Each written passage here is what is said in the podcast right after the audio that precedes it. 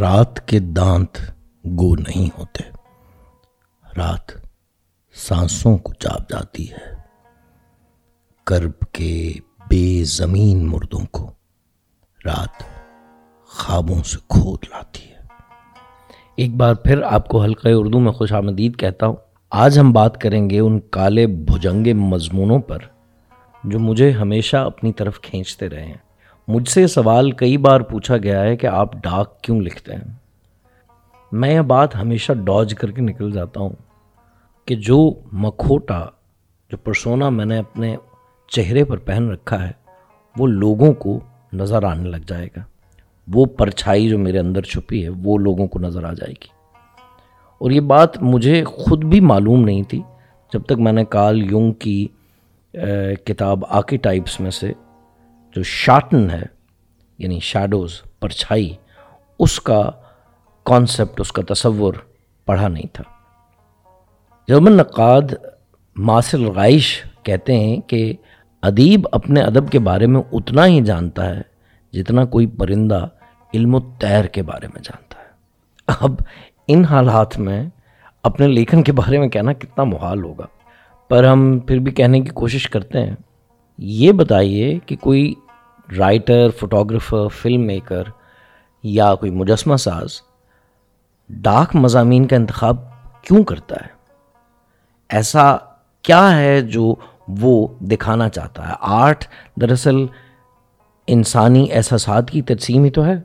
ہم ارستو کے کیتھاسس کے پروسیس کو اگر سچ مان لیں تو ڈارکنس دکھا کر ہم لوگوں کے اندر کیتھاسس جنریٹ کر سکتے ہیں۔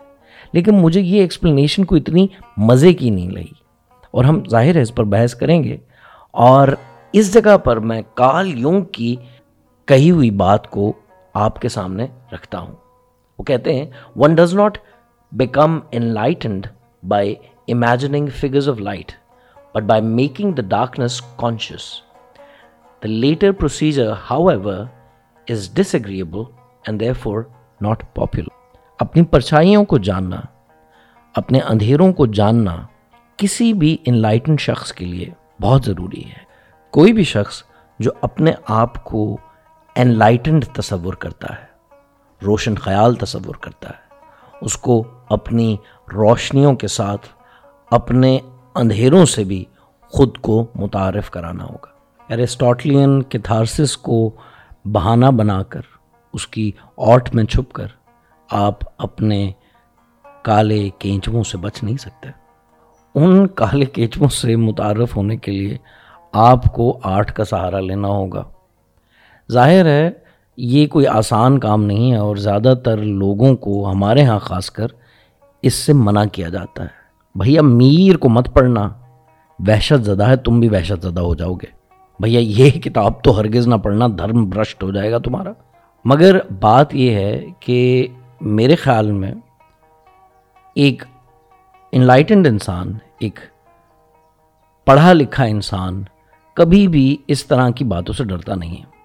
لیکن اس کے ساتھ یہ بھی کہتا رہوں کہ وہ قدم احتیاط سے لے کہ احتیاط کے ان قدموں کے بغیر آپ اس کالے جنگل میں کسی نہ کسی سانپ کے، کسی نہ کسی درندے کے ہتھے چڑھ سکتے ہیں۔ گلیوں میں میری ناش کو کھینچے پھرو کہ میں سر داد ہوائے سر رہ گزار تھا۔ یا آگ سی اس دل میں سلگے ہے کبو، بھڑکی تو میر۔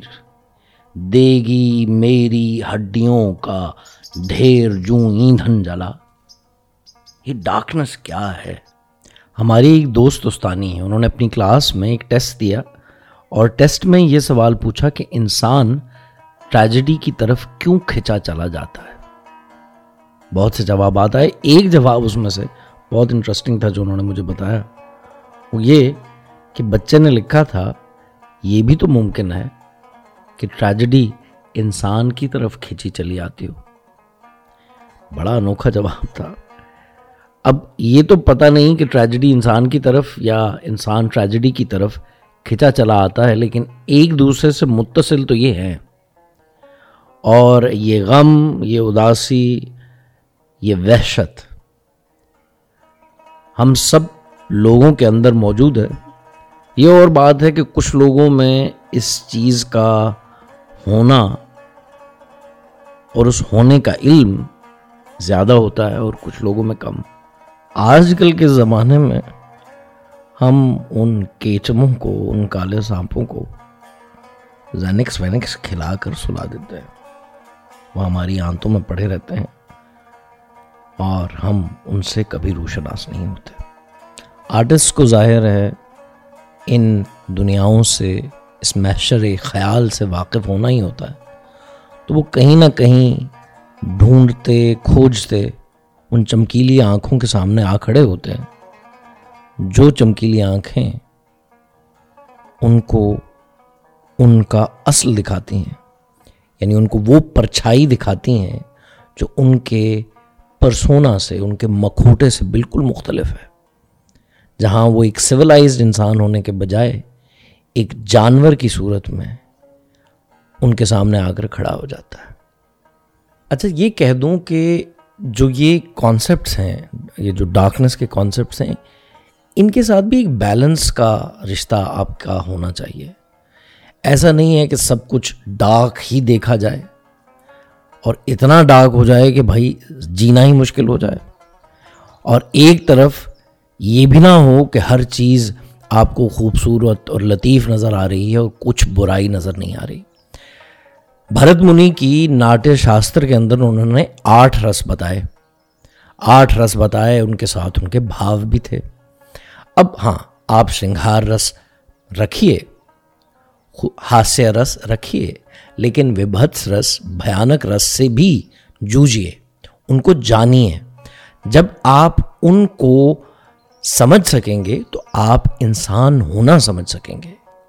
آپ کو ایک نظم سناتا ہوں، اس کا نام ہے قابوس۔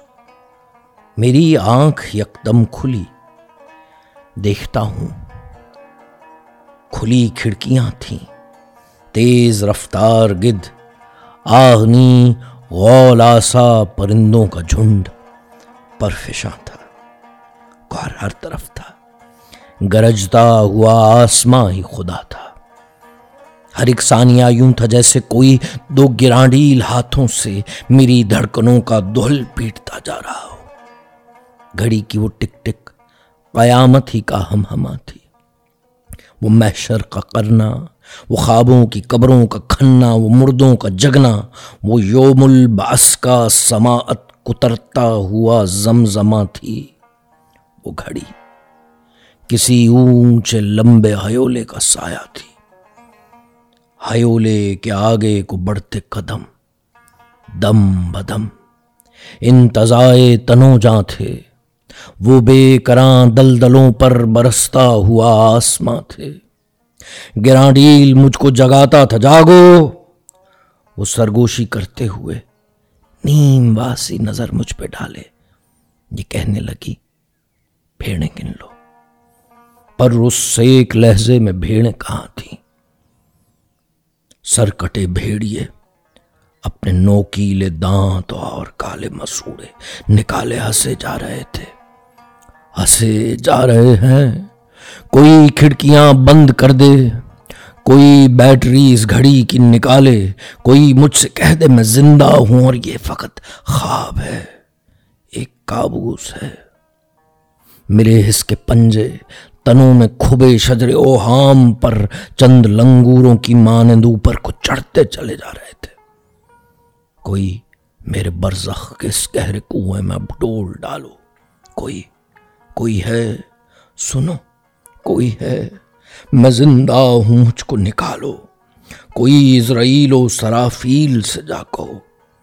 میری روح کو قبض کر لو یا پھر سور پھونکو۔ میں زندہ نہیں، پر مرا بھی نہیں ہوں۔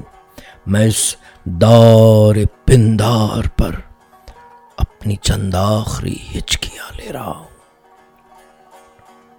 جناب، یہ تھی میری نظم کابوس، میری کتاب کالے نانگ سے۔ بات یہ ہے کہ جب آپ پیسمزم، ناہلزم اور ایگزسٹینشلزم کے دور میں ہوں اور نیچے شاپن ہاور ہائیڈگر ڈیسٹی آفس کی جیسے لوگوں کو پڑھتے ہوں، تو ظاہر ہے ایک دنیا کی بے ثباتی کا عالم آپ کے سامنے کھل ہی جائے گا۔ آپ کو انسان کے ان اندھیرے کمروں سے روشناسی ہو ہی جائے گی، کیونکہ یہ مضامین جو ہیں، ان تمام بڑے تھنکرز کے ذہن کے بہت قریب رہے ہیں۔ ٹولسٹائی کی کتاب کنفیشن کے اندر ایک قصہ درج ہے وہ میں آپ کو سناتا ہوں۔ احتمالاً پالی سے لیا گیا یہ قصہ ہے۔ میں آپ کو فرق بتاؤں گا کہ پالی میں اور ٹولسٹوئی کی کہانی میں کیا فرق تھا۔ ایک بھیڑیا نما درندہ ایک انسان کے پیچھے پڑا ہے۔ انسان دوڑتا ہوا دوڑتا ہوا اپنی جان بجاتا ہوا ایک جنگل سے گزر رہا ہے کہ دیکھتا ہے کہ وہاں ایک کنواں موجود ہے۔ وہ کنویں میں چھلانگ مارنے کے لیے اپنے آپ کو کنویں کی دیوار پر لگی بیلوں سے لٹکاتا ہے، تو کیا دیکھتا ہے کہ نیچے بہت بڑے اجدہے اس کا انتظار کریں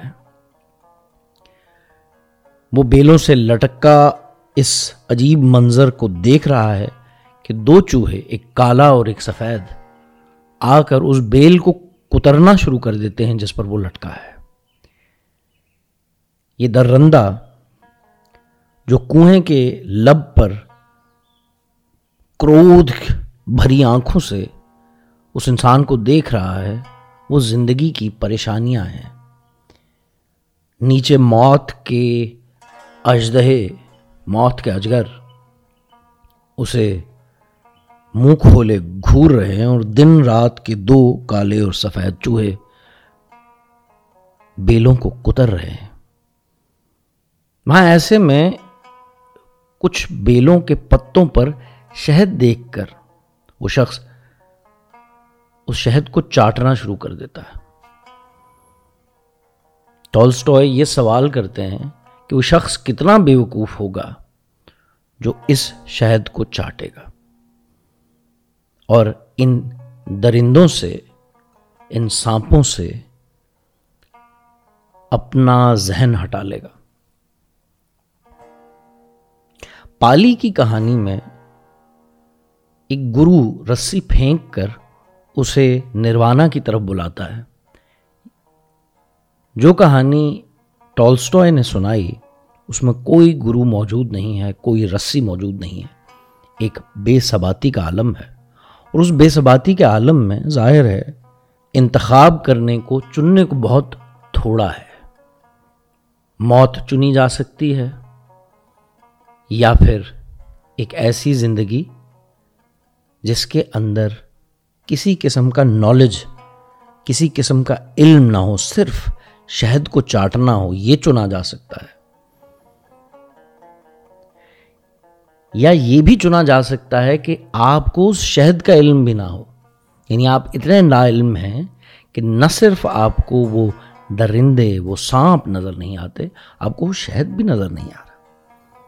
یعنی آپ بالکل خالی و ذہن ہو کر اس دنیا پر سرسری سی نظر ڈالتے ہوئے گزر جاتے ہیں۔ چوتھا طریقہ یہ ہے کہ آپ سب کچھ جانتے ہوئے، اس زندگی کی روشنیوں اور اندھیروں کو سمجھتے ہوئے پھر بھی جینے کا فیصلہ کریں۔ جو فرق آپ کو پالی کی کہانی میں اور ٹولسٹوئی کی کہانی میں نظر آ رہا ہے، وہی فرق سبات اور بے ثباتی کا فرق ہے۔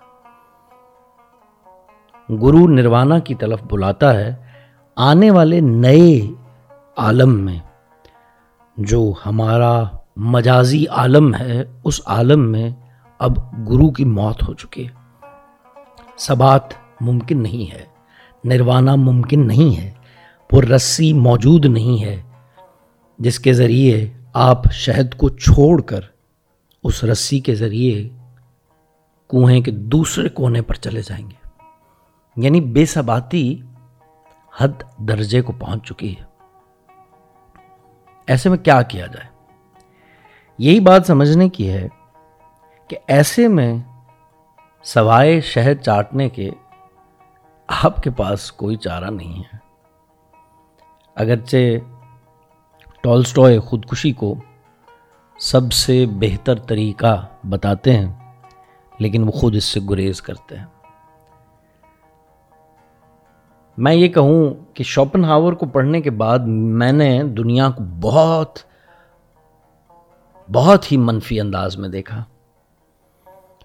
اور مجھے اس منفی نظریے سے، اس منفی نقطۂ نظر سے اگر کسی نے نکالا، تو وہ عمر خیام تھے۔ جب میں نے ان کی پہلی ربائی پڑھی۔ برخیز و بیا بتا برو یہ دل ما. حل کن به جمال خیشتن مشکل ما. یک کوز شراب تا به هم نوش کنیم. زان پیش که کوزه ها کنند از گل ما. اس سے پہلے کہ لوگ ہماری مٹی سے کوزے بنانے لگیں۔ آؤ، بیٹھ کر، باہم بیٹھ کر، مل بیٹھ کر۔ کوزوں میں شراب پیتے ہیں۔ اب رو مد و باز بر سر سبز گریست بے باده گل رنگ نمی باید زیست این سبزه که امروز تماشاگه ما است، تا سبزه خاک ما تماشاگه کیست؟ چون عهده نمی شود کسی فردا را، حالی خوش دار این دل پر سودا را. می نوش به محتاب ای ماه که ماه، بسیار بتابد و نیابد ما رو ان تین ربائیوں نے شوپن ہاور کا اثر مجھ پر زائل کر دیا۔ یہ قصہ سنانا اس لیے ضروری تھا کہ میں یہ سمجھتا ہوں کہ صرف ڈارکنس یا صرف روشنی، صرف پرسونا یا صرف شیڈو شاٹن آپ کی زندگی نہیں ہے۔ یہ دونوں آپ کی زندگی۔ ہے نہ کہ آپ اندھیرے میں رہیں تو آپ اچھے ہیں، نہ یہ کہ بہت روشنی میں رہیں کہ تو آپ اچھے ہیں۔ آپ کو بھرت منی کے آٹھوں رسوں کو چکھنا پڑے گا۔ یہ جانتے ہوئے کہ دنیا ختم ہونے والی ہے۔ میری نظم ڈرون ناموں میں ایک پرندے کے ہاں جو بادشاہ ہے، ایک انڈا ہے۔ جو ابھی اس کا ولیحت بننے کو ہے۔ تو اس کو دنیا کے بارے میں بتا رہا ہے۔ اس میں یہ لائنز وہ کہتا ہے کہ بے خودی کی چٹانوں پہ چڑھتے ہوئے مار خوروں سے پوچھ، زندگی سانپ ہے، جس کے تالو سے لٹکی ہوئی ایک تھیلی میں وش اور امرت کا رس ہے۔ سانپ کھانا پڑے گا۔ تجھے وش اور امرت میں آخر نہانا پڑے گا۔ دنیا زوال آمادہ ہے، ہمیں یہ جانتے بوجھتے ہوئے جینا ہوگا۔ ہیں زوال آمادہ اجزا آفرینش کے تمام۔ مہر گردوں ہے، چراغ رہ گزارے باد یہاں۔ عباس کیا رستمی کی ایک فلم، جس کا انگریزی میں نام تھا ٹیسٹ آف چیری اس کے اندر ایک شخص خودکشی کے لیے کسی دوسرے شخص سے اپنی قبر کھدوانا چاہتا ہے۔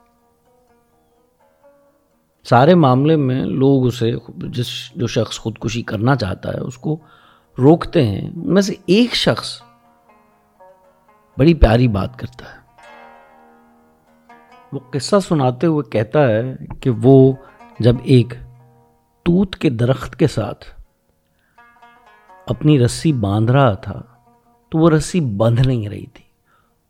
تو وہ توت کے درخت پر چڑھ کر رسی باندھنے کی کوشش کرتا ہے اور باندھتے وقت ایک توت اپنے منہ میں رکھتا ہے اور وہ توت رکھتے ہی وہ اپنی خودکشی کا پلان ختم کر دیتا ہے۔ اور اس کا یہ جملہ، کیا ہوگا؟ یہ تھوت مورو نجات دود میرے دل کو چھو گیا۔ میں آپ سے یہ کہوں کہ اس توت کو اپنے ذہن میں رکھیے۔ ڈاک چیزیں پڑھیے کیونکہ یہ آپ کے علم کا حصہ ہیں۔ مگر اس توت کو اپنی زبان کے نیچے بھی رازمن رکھیے۔ بہت بہت شکریہ۔ اتنی دیر ایک بڑے ہی گاڑھے قسم کے مضمون پر ہم نے بات کی، اس کو آخر تک سننے کا۔ میں آپ کا بے حد شکر گزار ہوں۔ اب ملتے ہیں اگلے سیشن میں۔ بہت جلد۔ سلامت رہیے۔